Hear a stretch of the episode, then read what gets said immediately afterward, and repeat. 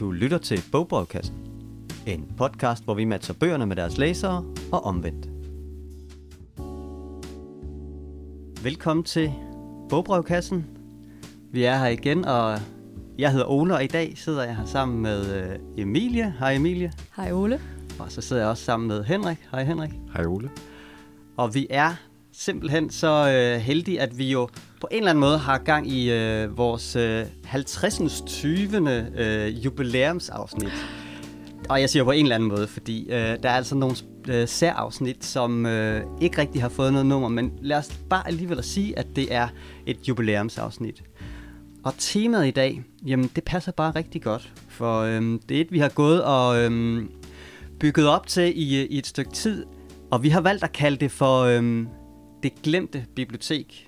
Og det har vi blandt andet, fordi vi her i foråret havde øh, besøg af, af Sara Alford til et af vores, øh, vores wake-up calls, som er arrangementer, som vi har øh, øh, om morgenen, så man kan komme og øh, høre en øh, aktuel forfatter om et, øh, et, et tema. Som, øh, og, og denne her gang, øh, der var det Sara Alford, og hun har skrevet en bog, der hedder...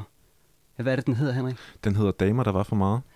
Damer, der var for meget. Og hvad er det? Altså temaet, det er... Kan du folde det lidt ud?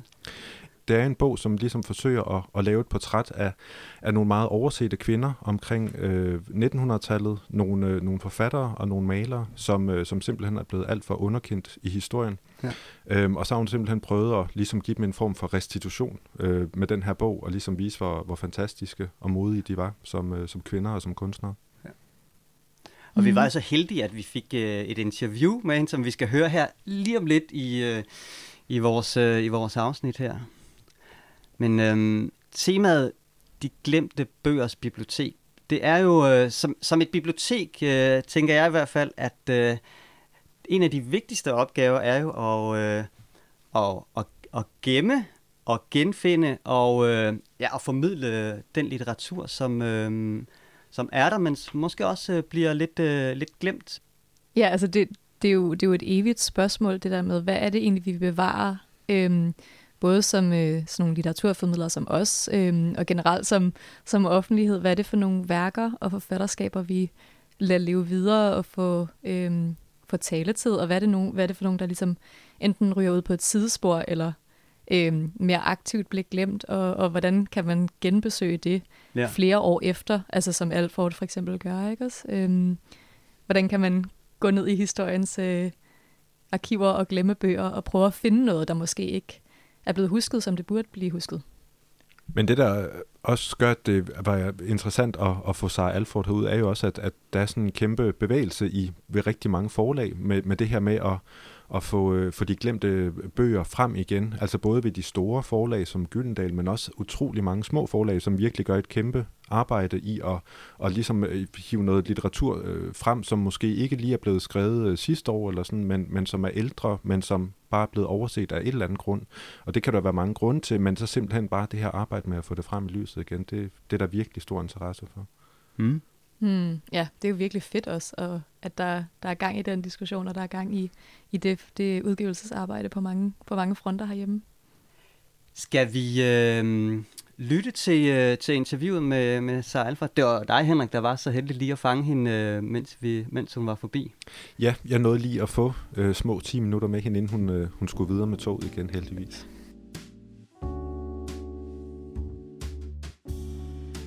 Jeg sidder her med Sara Alford, som lige har været forbi biblioteket og øh, fortæller om sin bog Damer, der var for meget til et af vores øh, wake-up calls. Vil du ikke lige kort rise op, hvad det er, du øh, prøver at fortælle i din bog Damer, der var for meget? Jeg fortæller om øh, 13 skandinaviske øh, kvinder.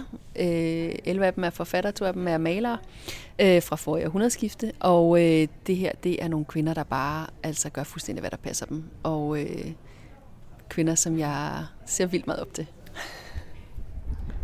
Jeg tænker, det har været en utrolig populær bog, også her på biblioteket, og nu har du været rundt i landet og fortalt om den til forskellige arrangementer. Og sådan. Hvordan har folk ligesom taget imod den og dig, når du har været ude og fortælle? Jamen, dels er der jo mange, der har den der fornemmelse af, sådan, hvorfor kendte jeg ikke de her kvinder? Hvor har de været øh, i al den her tid? Og, øh, og så, så, så oplever jeg også, at der er mange, der, øh, der har det ligesom, da jeg mødte dem første gang, altså man har lyst til at, man har lyst til at lære dem at kende, man, øh, man, øh, man har lyst til at, at dykke ned i, hvad var det, de tænkte, hvad var det, de var optaget af, fordi øh, det er virkelig nogle, øh, nogle helt fantastiske kvinder. Det er jo et vildt voksende værk, hvor du ligesom tager de her 13 kvinder og, og lader deres liv bindes sammen på alle mulige måder. Jeg tænker, når, når du har så mange liv, du skriver sammen, hvor, hvor opstår gnisten så ligesom henne? Har der været en særlig person, hvor du ligesom bare tænker, den, skal, den person skal jeg bare skrive om? Øhm, altså for mig er det faktisk en vigtig, en vigtig pointe, det her med, det her det er kvinder, vi plejer at se som ener. Vi plejer at se dem en af gangen. Og for mig er det netop, det, det, det spændende, synes jeg, netop er at se dem sammen. Og se dem parallelt. Og se, at de er optaget af de samme ting. Øh, så for mig er det netop, det, det sjove er netop det der med at, og lade dem filtre sig ind i hinanden. Fordi øh, det er der, øh, der opstår noget andet, når man ser sådan, om Erna skriver om det her, og Karl Michele skriver om det her. Altså, øh, øh, de, de havde, det var vigtigt, at de var der alle sammen sammen, og, og der er flere sådan, generationer, der kigger op til hinanden og sådan noget. Øh, og, og for mig er det også det har også været vigtigt både sådan at skildre dem på en måde, hvor vi kommer tæt på dem, ikke? Altså, hvor vi kan mærke dem, hvor vi kan se dem, hvor vi kan hvor vi ved, hvad de spiste og, og sådan noget, fordi jeg, jeg tror, det er vigtigt at skrive dem frem på en måde, hvor de, hvor de, de, de får lov til at tage plads, øh, også sådan ret konkret på en eller anden måde, ikke? at vi, vi, øh, vi ved, hvor de boede og kan se dem for os, så vi sådan rigtig møder dem. Øh, ja. ja. Jeg synes, det er en så dejlig måde at skrive historie på. Også det der med, at du ligesom har de her årstal, at vi hører ikke om den fra, fra fødslen til død, men at vi ligesom får det her øjebliksbillede nærmest af, af dem midt i livet, hvor de stod med alle de her kampe og lyster og, og kreative ting. Du skriver også i prologen til bogen, at du ligesom føler, at, at de her også burde være vores helte. Jeg tænker, er, er der nogen af dem, der har været helte for dig, eller har du siddet og været i dialog med dem, mens du ligesom har siddet og lavet det her kæmpe researcharbejde og læst dagbøger og romaner og breve og alt muligt? Øh, jamen altså, jeg har jo haft en, en castingproces, hvor jeg har valgt dem, som jeg, altså jeg er vild, dem der er med, er, er med, fordi jeg er fuldstændig vild med dem. Øh, så, så, øh, så jeg har ligesom ikke én favorit, jeg, jeg er helt vild med dem, der er øh, klaret the cut ind i bogen. Hvis jeg turer, så vil jeg gerne leve mit liv, hvor jeg ligesom har sådan som ledetråd, sådan, hvad vil damerne have gjort? Ikke? Hvis man står og er i tvivl, hvad vil damerne have gjort? Det er ikke det er ikke sikkert, at jeg tør i alle situationer, men det vil helt klart være en drøm at have den ledetråd i livet. Nu er det jo en bog, der ligesom prøver at skrive nogen ind i historien, som har fået en alt for lille rolle og har stået i skyggen af nogle, nogle andre karakterer. Er der også andre ting, hvor du ligesom tænker, ej, det kunne jeg også godt tænke mig at skrive om, eller nogle, nogle andre karakterer, hvor du tænker, de skal simpelthen have en højere plads? Øh, altså det, det vanvittige var jo, at jeg netop valgte utrolig mange fra. Altså der var jo masser af andre, man kunne have taget. Det er jo det, der er så vanvittigt. Øh, der var, der var mange flere end dem, jeg har taget, ikke? Øh, som man godt kunne have fortalt. Lige nu er jeg i gang med øh, at undersøge de kvinder, der kom bagefter. Altså øh, dem, der var i mellemkrigstiden. Der er også en masse helt vilde kvindeskæbner, øh, som, som jeg har lyst til at skrive frem, fordi øh, de var også helt vilde, og jeg kendte dem ikke. Øh, og, og hver gang jeg, jeg åbner sådan en kasse på, på håndskriftssamlingen på Diamanten, hvor der står sådan, om så hendes debutroman kom i 10.000 eksemplarer, og jeg er sådan, altså, hvem er du? Hvorfor har jeg aldrig hørt om dig? Hvor er det vildt, at, jeg kan, at det kan ske så mange gange. Jeg ligesom åbner de her kasser og sådan lidt, hun havde også et fuldstændig vanvittigt liv, ikke? Jeg har aldrig hørt om hende. Altså, øhm, så ja, der, der er... Øhm, der er masser af arbejde. det kan være, der er noget at glæde sig til så. Øh, nu er det også bogprøvekassen det her, så vi har bedt dig om at tage nogle, øh, nogle titler med, og du har fået nogle, øh, nogle gode titler fra nogle af de damer, som du har, har skrevet om. Vil du øh, tage dem en for en? Ja, Jamen, jeg har lyst til at anbefale en bog, som, øh, som Karen Michaelis skriver. Hun skriver så utrolig mange, så, så det er svært at vælge, men, men hun skriver en romanserie, der hedder Træet på godt og ondt. Øh, og der er blandt andet, øh, helt i slutningen, så er der øh, så sætter hun, hun sætter ret vildt ord på det her med at være i et forhold med psykisk vold, som jeg synes er sådan meget øh, nutidigt på en eller anden måde, og hun gør det på sådan en meget øh, knugende måde, hvor man er sådan helt fanget inde i, i, i kvindes eget hoved og hendes egne tanker og hendes, og hendes øh, ægteskab med, med, med, den her, øh, med det her psykiske vold. Og jeg, jeg, det, jeg, det var sådan meget, øh, det var virkelig sådan meget øh, både nutidigt, men også øh, stærk roman. Øh, så Træet på godt og ondt er, er, er hedder serien. Og øh, så har jeg lyst til at anbefale øh, en forfatter, der hedder Anna Jul Hansen, og hun har øh, blandt andet skrevet en roman, der hedder Therese Kærulf, øh, om, om en ung kvinde, og, øh, og den er også skrevet på sådan en meget, øh, synes jeg, nutidig måde, øh, og, og, og beskriver sådan en helt øh, virkelig, virkelig skøn øh, kvindeskikkelse. Øh, og så bliver jeg simpelthen nødt til at, at anbefale øh, Agnes Henningsens erindringer, som jeg sådan elsker overalt. Og øh, mit eksemplar har tusind streger og post-it notes og hjerter og udråbstegn ude i maven, og jeg har læst dem virkelig mange gange, fordi det er bare sådan en skat, der bliver ved med at give. fordi hun, hun, både fordi hun skriver med så meget humor og farter til, altså det, det er skrevet så det er skrevet så vildt, det er jo så, og hun har jo været 80, da hun skrev dem, det er jo helt vanvittigt, men der er simpelthen tempo og humor øh, i de her bøger, og der er så meget sådan livsløst og ukulighed i de her bøger, og samtidig er de jo det er jo som at åbne døren, altså lige ind til øh, det får jo skift, ikke? Altså man er sådan helt, øh, får sådan en helt ny Danmarks historie, vil jeg mene, øh, når man læser dem. Dem er jeg fuldstændig vild med. Jeg vil sige uh, rigtig mange tak for gode anbefalinger, og tak for, uh, for arrangementet. Selv tak.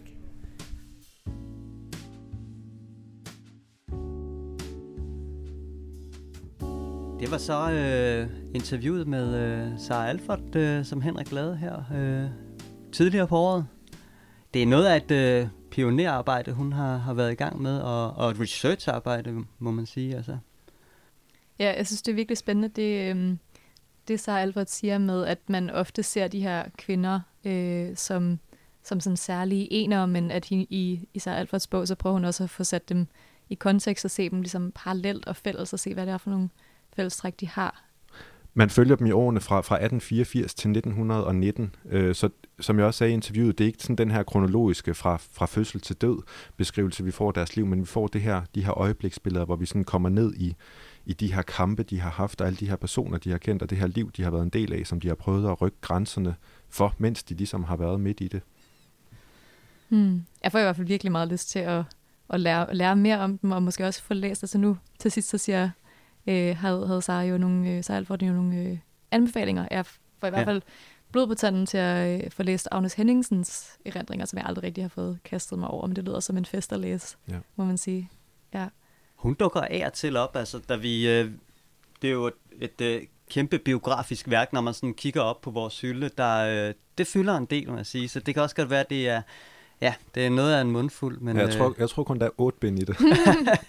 og det er jo også et eksempel. Ja. Altså, den er jo også blevet genudgivet øh, på Gyldendal inden for en eller anden ja. øh, nylig overrække, øh, som, som noget, man ligesom ja. har trukket jeg, jeg, frem jeg igen. kan huske, at, at da den kom, der tænkte jeg også, den har der aldrig lige hørt om. Nej. Nej. nej, nej, lige præcis. Og man kender ja. jo Agnes Henningsen, men jeg var heller ikke klar over på det tidspunkt, at hun egentlig havde skrevet det mange bindede erindringsværk. Men øh, nu sluttede Sara jo af med i god bogprøvekassen-stil også at give øh, sine anbefalinger. Ja. Øhm, så derfor så er det jo selvfølgelig vores opgave nu at komme med, med vores anbefalinger til, øh, ja. til hvad vi synes er, er nogle øh, glemte bøger. Ja, vi har jo også været i gang med virkelig at researche, grave lidt og, og fundet noget, som vi synes passer øh, rigtig godt ind i det her tema.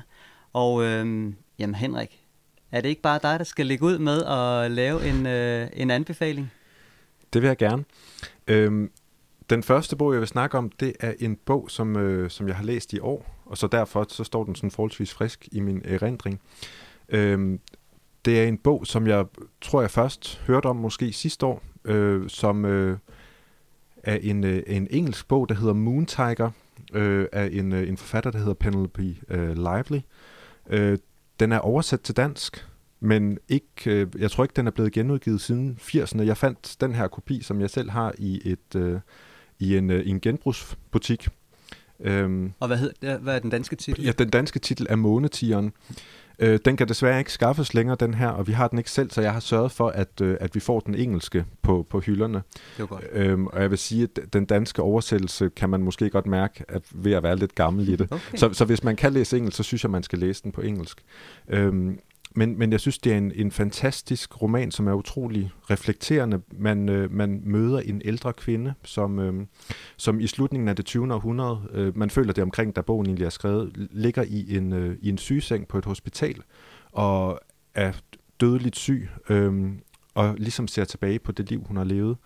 Øh, hun er historiker, så, og hun har skrevet historiske bøger, så, så hun er utrolig reflekteret om, hvad, hvad man gør, når man ligesom skal, skal til at skrive om noget, der er sket. Og samtidig så er alle de her historiske bøger, hun har skrevet jo også om alle de her krige og alt sådan noget, hvor man altid prøver at, at lave et eller andet, sådan kan man sige, kronologi. Men så skete der det, og så kom den general, og så blev det der resultatet.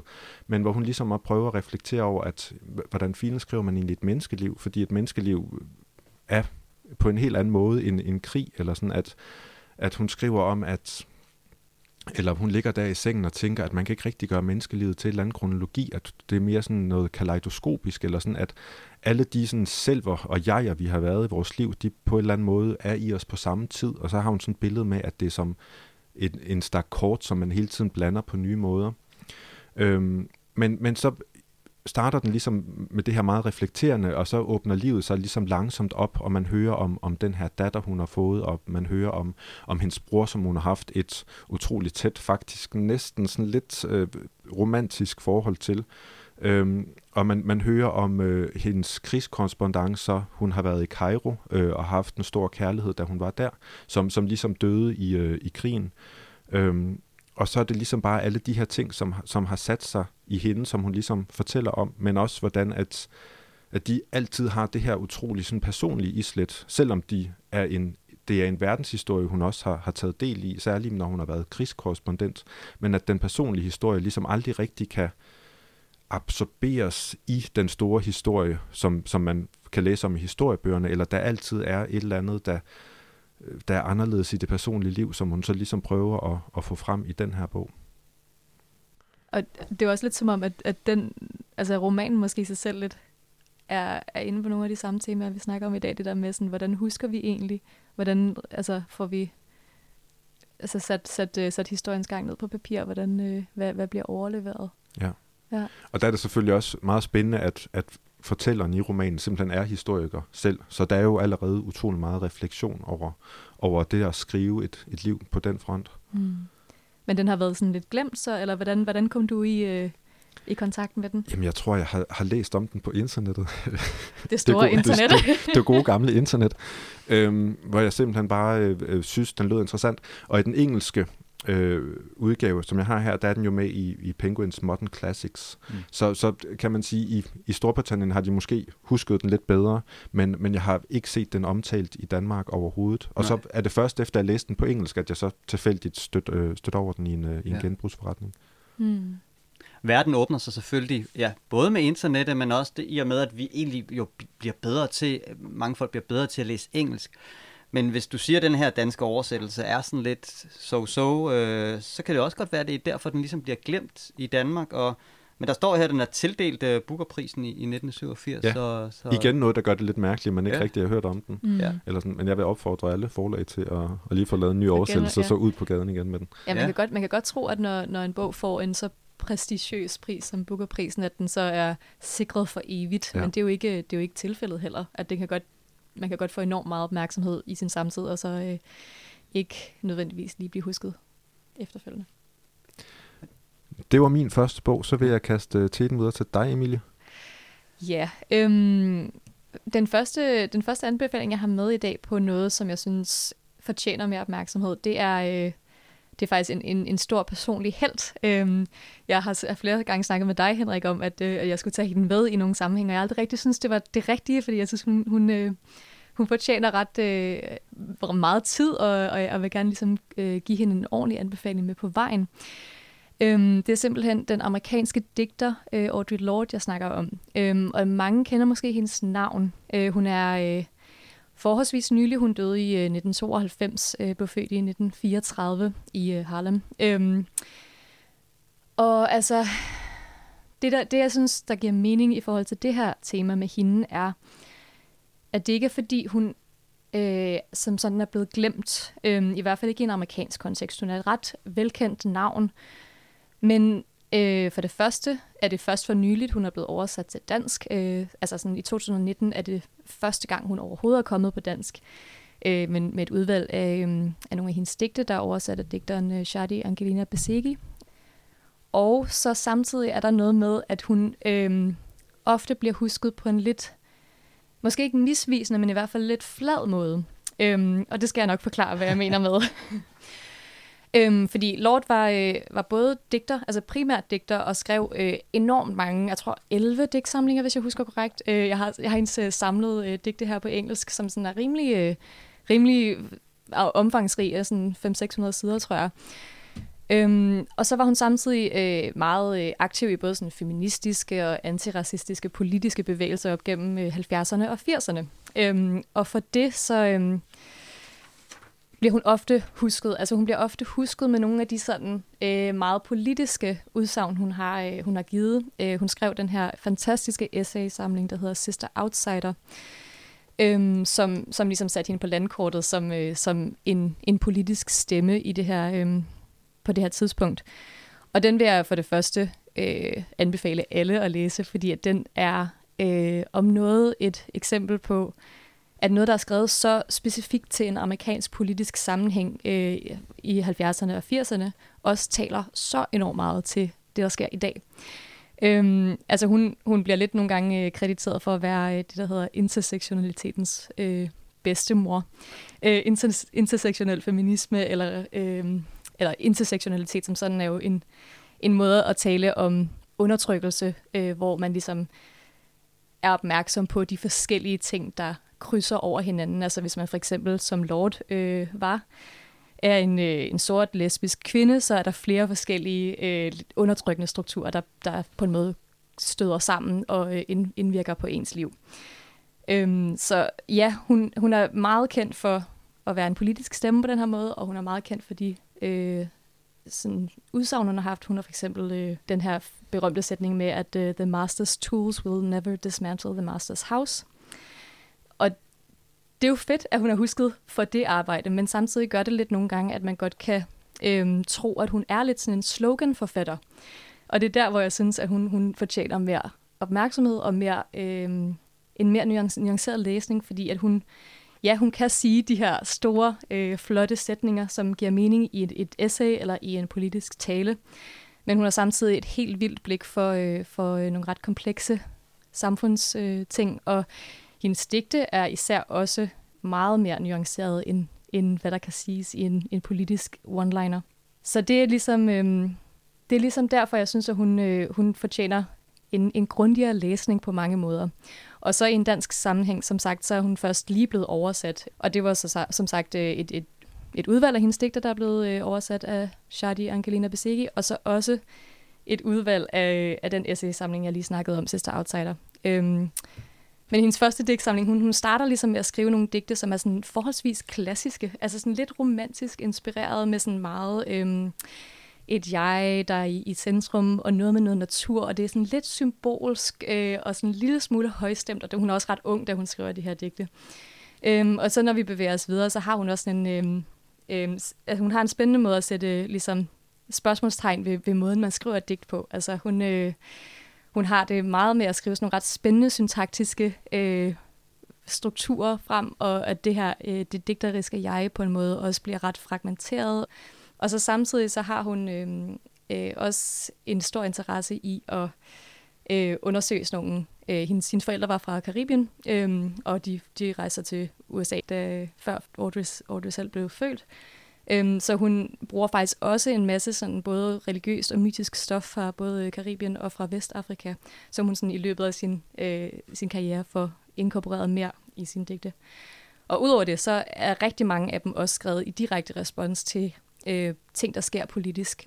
Øhm, så der er simpelthen så mange ting på spil.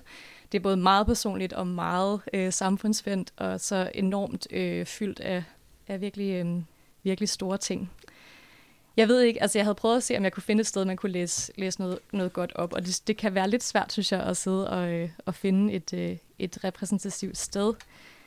Men og nu vil jeg lige tage noget fra, fra den danske oversættelse, fordi så kan man selv gå, gå tilbage til det, til det engelske.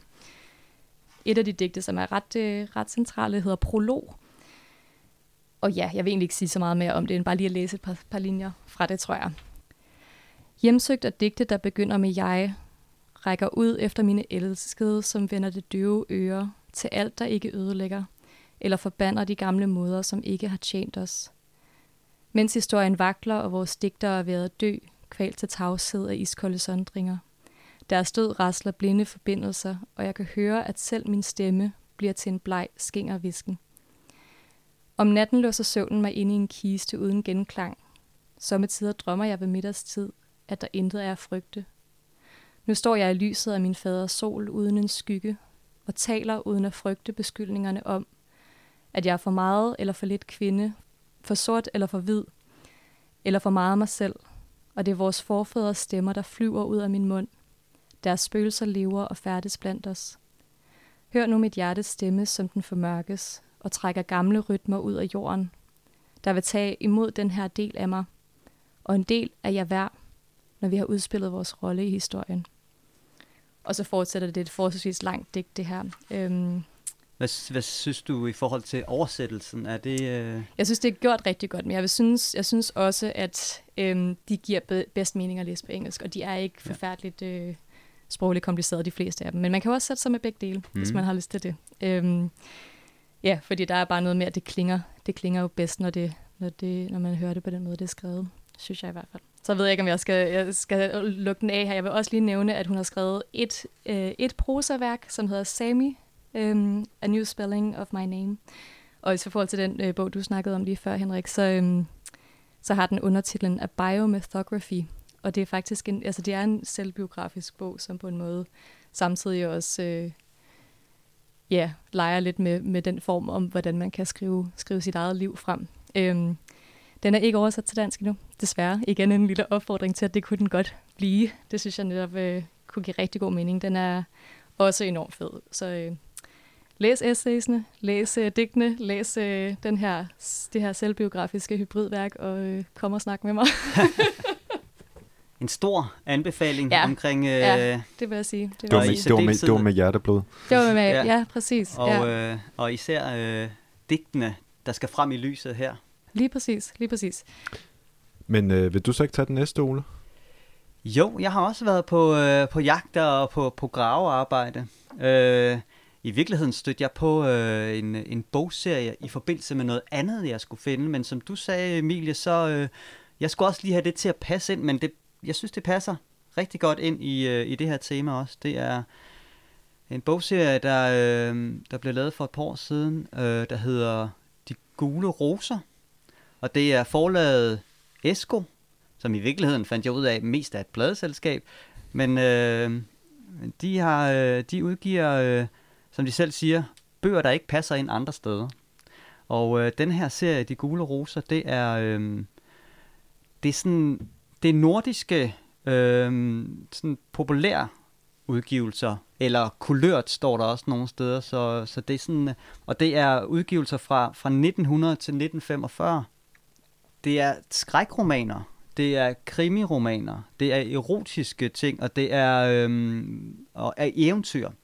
Så, øh, så det, vi er over sådan i den øh, kulørte genre. Jeg har taget på nogle af forsiderne med her. I kan se, det er sådan meget øh, sådan grafisk. Øh, de, altså hele serien øh, har sådan det samme udtryk. Så de her to, de er sådan meget lyserøde, og der er også sådan grønne nuancer, men, øh, men man kan kende serien på det her. Det er, jeg sidder her med en af krimierne, det er Jernvogn af Stein Riverton, som jeg muligvis tænker på at skal bruge i, i en anden sammenhæng, så den vil jeg ikke sige mere om.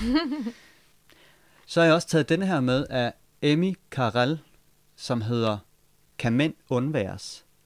Og alene titlen gør jo bare, at jeg tænker, det er, det, jeg må finde ud af, hvad det her det er for noget. Der er et spørgsmålstegn til sidst i titlen, Og der er et spørgsmålstegn, ja. Og der er sådan en, et, et billede af en hånd på forsiden. Denne her kan mænd undværes, den udkom i, øh, i 1921. Den vagte sådan øh, opsigt øh, sikkert alene på grund af titlen, men også på grund af, af indholdet og, og, og, og omstændighederne. Så det vil sige, dramaet i bogen og dramaet omkring bogen er sådan øh, på, på, på niveau med hinanden. Og virkeligheden og fiktionen i bogen er på en eller anden måde, den, der bliver historien også flettet sammen. Øh, Den minder meget i indhold om øh, sådan forfatterens eget liv. vi er i København omkring 1910'erne, omkring sådan det kreativt øh, teater- og filmmiljø. Så bogens fortæller, hovedpersonen Esther, bliver sådan dybt fascineret og draget af en øh, forførende svensk skuespillerinde, fru Maja. Hun bliver betaget af hende, og øh, får følelser for hende, så der er også øh, der er sådan øh, beskrivelser af elskovsscener mellem to øh, kvinder. Og Esther, der bliver forelsket, men hun har også sådan moralske skrubler. Det var sådan ikke, øh, det var i hvert fald ikke, øh, det var sådan illeset, og øh, at der var, øh, hvad hedder det, øh, forhold mellem, altså homoseksuelle øh, forhold på det her tidspunkt. Øhm, så ja, hun har moralske skrubler, og desuden er der også mange andre, øh, der sådan bliver draget af denne her fru Maja, både mænd og kvinder. Så derfor handler historien også meget om sådan øh, jalousi og misforståede følelser. Der bliver også brugt, øh, og det, det er det der med, at virkeligheden og, og, og hvad hedder det, øh, fiktionen bliver flettet sammen, for der bliver brugt øh, kærlighedsbreve heri og øh, dagbogsnotater. Og jeg hørte den også som lydbog. Og når øh, fru Maja, som jo er svensk, øh, skriver, så er det på svensk. Og så bliver det læst op af en, øh, en, en, med en svensk stemme, som også gør det bare sådan meget mere autentisk, synes jeg. Øh, ligesom om dramaet omkring bogen er husket bedre end, øh, end selve bogen. Nu er den så held, heldigvis genudgivet. Og da bogen blev, blev anmeldt, anmeldt, så blev den blandt andet anmeldt som øh, en rigtig beskidt bog, skriver anmelderen som jo så bare gjorde, at øh, folk blev interesseret, og øh, salgstallene steg. Men det blev også øh, forbudt. Så, øh, så det vil sige, at den blev øh, indsamlet og øh, simpelthen øh, brændt.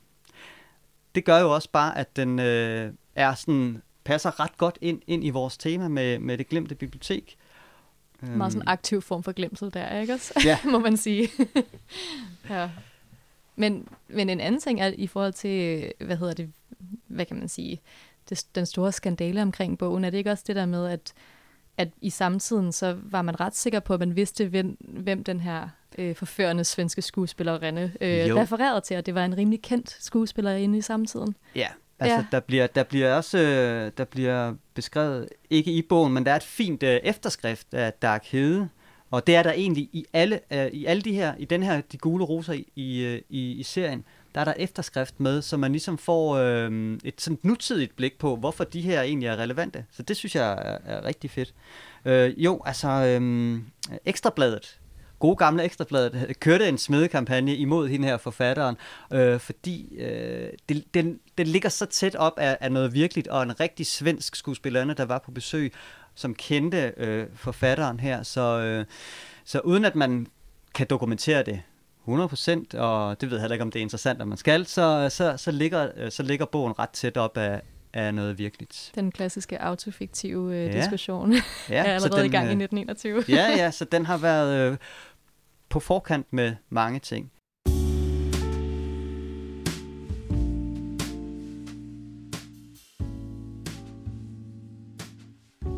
Ja, fra den, øh, fra den ene serie anbefaling til den anden, Henrik. Du har, du har også taget en serie med. Ja, og ikke helt lige så kulørt som, øh, som din, Ole. Øh, jeg har taget en serie med fra et, øh, et lille forlag, der hedder Amok Book. Øhm, og det er den serie, de har lavet, der hedder Gaia, som jeg har ikke læst alle øh, bøger i serien overhovedet. Jeg har læst to bøger, som jeg begge to har været virkelig glad for. Og serien prøvede ligesom at, at give, øh, udgive nogle, nogle bøger, som, øh, som prøver at, at putte nogle andre ord på naturen, end det vi måske øh, har haft øh, indtil videre. Øh, men det er så sådan, kan man sige, ofte nogle meget oversete, lidt ældre værker. Og de to bøger, som jeg har taget med, det er, øh, det er en Shepherds Det levende bjerg og, og Hans Sibulkas øh, Havtorntid. Øh, Nan Shepherds Det levende bjerg har du jo også talt øh, lidt om i øh, før, Emilie, men, men jeg synes, at øh, den kan man godt blive ved med at slå lidt på trummen for. Øh, det er en, en virkelig øh, smuk øh, lille bog, altså de begge, begge bøgerne er, er meget korte. Øh, Nan Shepard på 130 og den anden på, på under 100 sider. Øh, men Nan Shepard-bogen er en, en virkelig sådan poetisk beskrivelse af hendes vandretur på, på de her skotske, nu håber jeg, jeg siger det rigtigt, kerngrumbjerge. Øhm, og øh, det handler bare utrolig meget om, om det her med at opleve bjerget. Øhm, og, og hun beskriver ligesom kapitel for kapitel sådan, øh, de, de forskellige aspekter af bjerget, hvordan øh, floraen er, hvordan øh, faunaen er, øh, hvordan vandet er, alle de her ting, som, som man ligesom støder på på, på et bjerg.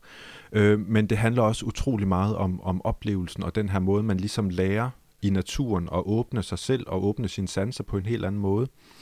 Og, og bogen slutter også i sådan øh, nærmest sådan lidt ekstatisk kapitel, der simpelthen bare hedder Væren, hvor hun nærmest sådan beskriver den her måde, man, man kan blive et med, med bjerget, eller man ligesom forstår des væren, og man sådan, ja, og bjerget nærmest også sætter sig i en, fordi hun skriver rigtig meget om det her med, med sanserne, ikke som noget, vi ligesom skal, skal skrue ned for, men det handler om, at man ligesom har bevæget sig så meget i bjerget, at, at man kender det, man har gået i det så mange gange, at ens krop nærmest bare sådan kan følge underlaget.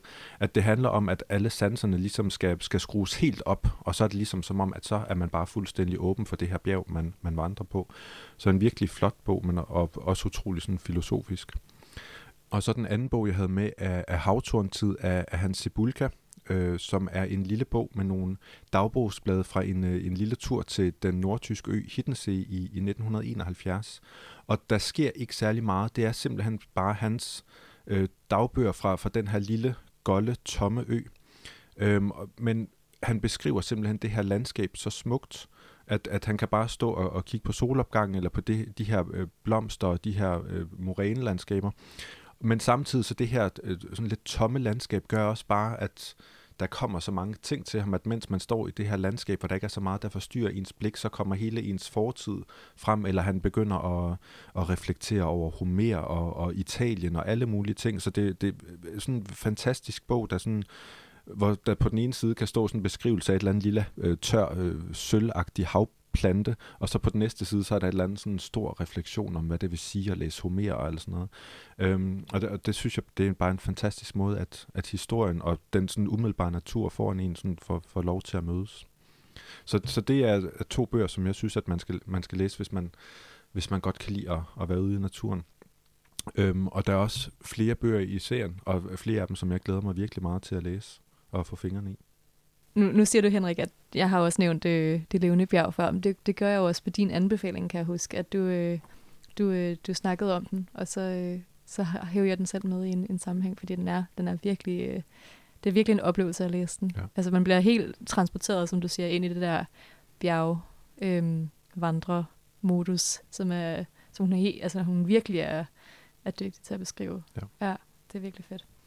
Men Emilie, du har jo også taget en, øh, en serie med, så øh, er der sådan, øh, hvad er fælles temaet for, for den serie? Ja, altså det har jeg. Øhm, den, jeg har taget med, det er øh, Korridor, øh, forlaget Korridor, som har den her serie af novellager, altså det vil sige korte romaner i virkeligheden. Det er det, der er det samlende tema. Øhm, måske kender man bøgerne, fordi de er alle sammen, altså jeg synes, enormt smukke. Øh, altså den, jeg sidder med her, øh, er meget blå på forsiden, men så, øh, hvad, hvad hedder det så, siderne der, det, det der ikke er ryggen, men det som er sådan, ja, siden der, hvor man åbner bogen, det er også blåt farvet. Og det er ligesom øh, noget, de gør med stort set alle de bøger i den her serie. Øhm, og de her øh, novella-seriebøger er asiatiske forfattere, der øh, er oversat til dansk. Øhm, og det er tit sådan nogle lidt... Øh, ja, korte, fordi det er noveller, men også sådan lidt sådan nogle skæve, øh, måske ikke helt så store, i hvert fald ikke i en dansk kontekst, forfattere, øh, som man, man måske normalt ser. Øh, så så de, det er jo ikke nødvendigvis, fordi de her er, øh, er glemte forfatterskaber, mange af dem er også nutidige, men det er i hvert fald øh, en serie, som sørger for at få noget litteratur, som et dansk publikum måske ikke ellers havde fået, øh, fået, bekendt, fået stiftet bekendtskab med øhm, ind på de danske øh, biblioteker og øh, boghandlere osv.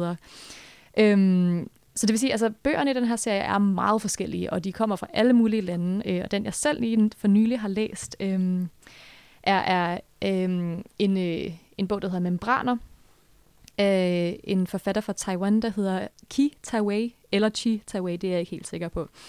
Øhm, og hvad kan man sige? Nu har vi snakket lidt om nogle digte. Vi har været ret mange genrer rundt, men det her det er simpelthen det, man vil sige var en, en spekulativ roman eller en sci-fi roman. Øh, den er skrevet i 90'erne, så det er, jo ikke, det er jo ikke langt tilbage, men det er faktisk rigtig interessant at læse øh, noget, som er forankret i 90'erne, fordi at det, der er øh, fremtidsscenariet, er, at ozonlaget ligesom er brudt helt sammen på, øh, på jorden. I den her roman, så er det meste af menneskeheden faktisk flyttet ned under havets overflade og bor i sådan nogle bobler, øh, altså nogle kæmpe byer. Og, øh, og her møder vi så den unge kvinde Momo, som øh, arbejder som skønhedsekspert, øh, ekspert, eller hun har sin egen skønhedsklinik. Og så har hun samtidig den her oplevelse af, at der er en membran mellem hende og verden. Øhm, et eller andet lag, der hele tiden gør, at hun ikke rigtig er i kontakt med sin omverden. Øhm, og jeg vil ikke sige så forfærdeligt meget mere om, øh, om hvad der så sker. Øhm, bare at det ligesom handler om Momo og det her med, at ja, det meste af menneskeheden er flyttet ned under havet, men der er selvfølgelig også dem, som er lidt mindre godt stillet, som så er op på den brændende jordoverflade og arbejder med sådan nogle altså, for farligt kem, kemisk affald osv. osv. Og, øhm, og der er i hvert fald noget, der sker i den her bog, som, øh, som gør, at, at tingene bliver vendt lidt på hovedet. Øhm, den er rigtig, rigtig fed, øh, og igen, mange af de andre bøger i den her serie er også vildt fede, og, og ikke nødvendigvis øh, sci-fi bøger, det er også øh, realistiske fortællinger og alt muligt andet. Øhm, så det er også en anden serie, som man virkelig godt kunne, øh, kunne gå i krig med. Ja, som, som vi har snakket om øh, i løbet af hele det her afsnit, så er der bare rigtig mange forskellige serier på forskellige forlag, der, der tager, øh, der tager ting op øh, igen. Øh, der er Gyldendal Skala-serier også, som vi ikke har nævnt endnu.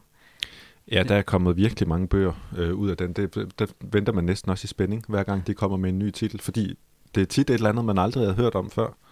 Mm. Øhm, Hvad er det blandt andet, de har øh, med i den serie? Jamen, de har jo blandt andet udgivet en af mig og Emilias øh, yndlingsbøger, James Baldwins Giovanni's Værelse, mm. som vi også har talt om ja. i, et, øh, i et tidligere bogbrugkassen-afsnit. Mm. Ja. Øhm, og, det, og det var også øh, i den serie, at Parsipurs øh, Kvinder uden mænd kom, som jo lige pludselig var øh, en, en klassiker, som ikke særlig mange havde hørt om, men mm. som lige pludselig bare blev utrolig populær ja. i, i hele landet, tror jeg. Og Marlene Haushofers Væggen også, ja. som, øh, som også er blevet sådan, ja. har fået, for, har fået en, en genopblomstring. Ja. ja. Men det er også så fascinerende med, med hele det arbejde, der ligesom bliver lagt i det her, øh, som vi også så med Sarah Alford, altså det her kæmpe arbejde, som, som en forlægger eller som en oversætter eller sådan også skal ligge mm. i og, og, og finde de her titler, fordi de ligger jo ikke bare sådan lige, øh, lige foran en. Jeg kan huske den her Hans Bulkas Havtorn-tid, da jeg så den og så, at den var fra fra Mockbook, der tænkte jeg, åh, oh, så, kan, mm. så er det nok noget interessant.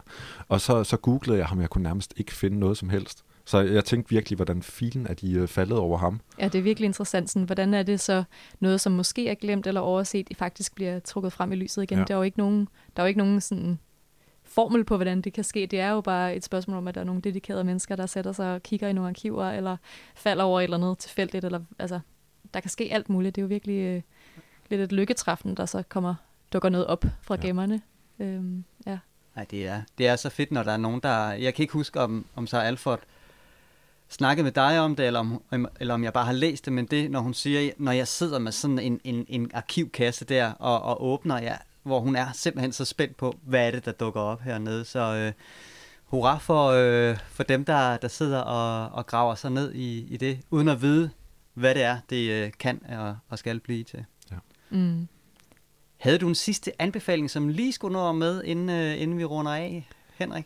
Ja, den kan jeg lige nå at få med. Øhm, igen, så er det et, et forfatterskab, eller en, øh, en forfatter, som jeg ikke havde, øh, havde hørt om før, indtil sidste år, tror jeg. Øhm, og det er den svenske forfatter, øh, Karin Bøje, som jo kom med, med den her Kalokane, øh, som er skrevet for, for, for lang tid siden, øh, som, som er sådan en, en dystopisk en roman, og øh, det er måske ikke lige det, jeg læser mest af.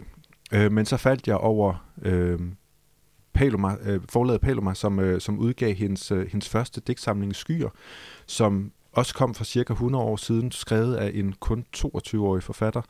Øhm, og, og det er bare en digtsamling, som jeg har, har læst, og så bare siddet og genlæst virkelig mange digte i. Det er, det er følelsen som nogle meget klassiske digte. Øh, det er de store følelser, det er de store begreber, de store ord.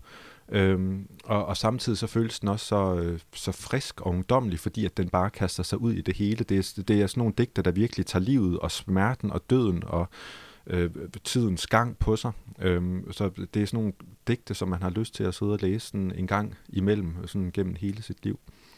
Øhm, jeg kan bare lige læse et, et lille digt op, der hedder Det bedste. Det bedste, som vi ejer, det kan man ikke give.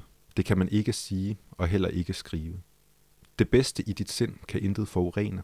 Det lyser dybt derinde for dig og Gud alene. Det er vores rigdoms overflod, at kun vi selv kan nå det. Det er smerten i vores armod, at kun vi selv kan få det. at det er et fint, virkelig øh, øh, smukt digt, og det er sådan et, som man kan sidde og få noget nyt ud af om, øh, om fem eller ti år. Som, og der er mange af digtene, som også sådan, næsten er sådan lidt øh, trøsten, eller sådan i den her store livets smerte, som man kan opleve, og så kan de, så kan de være sådan nogle små digte, der ligesom går en, med en på, øh, på vejen.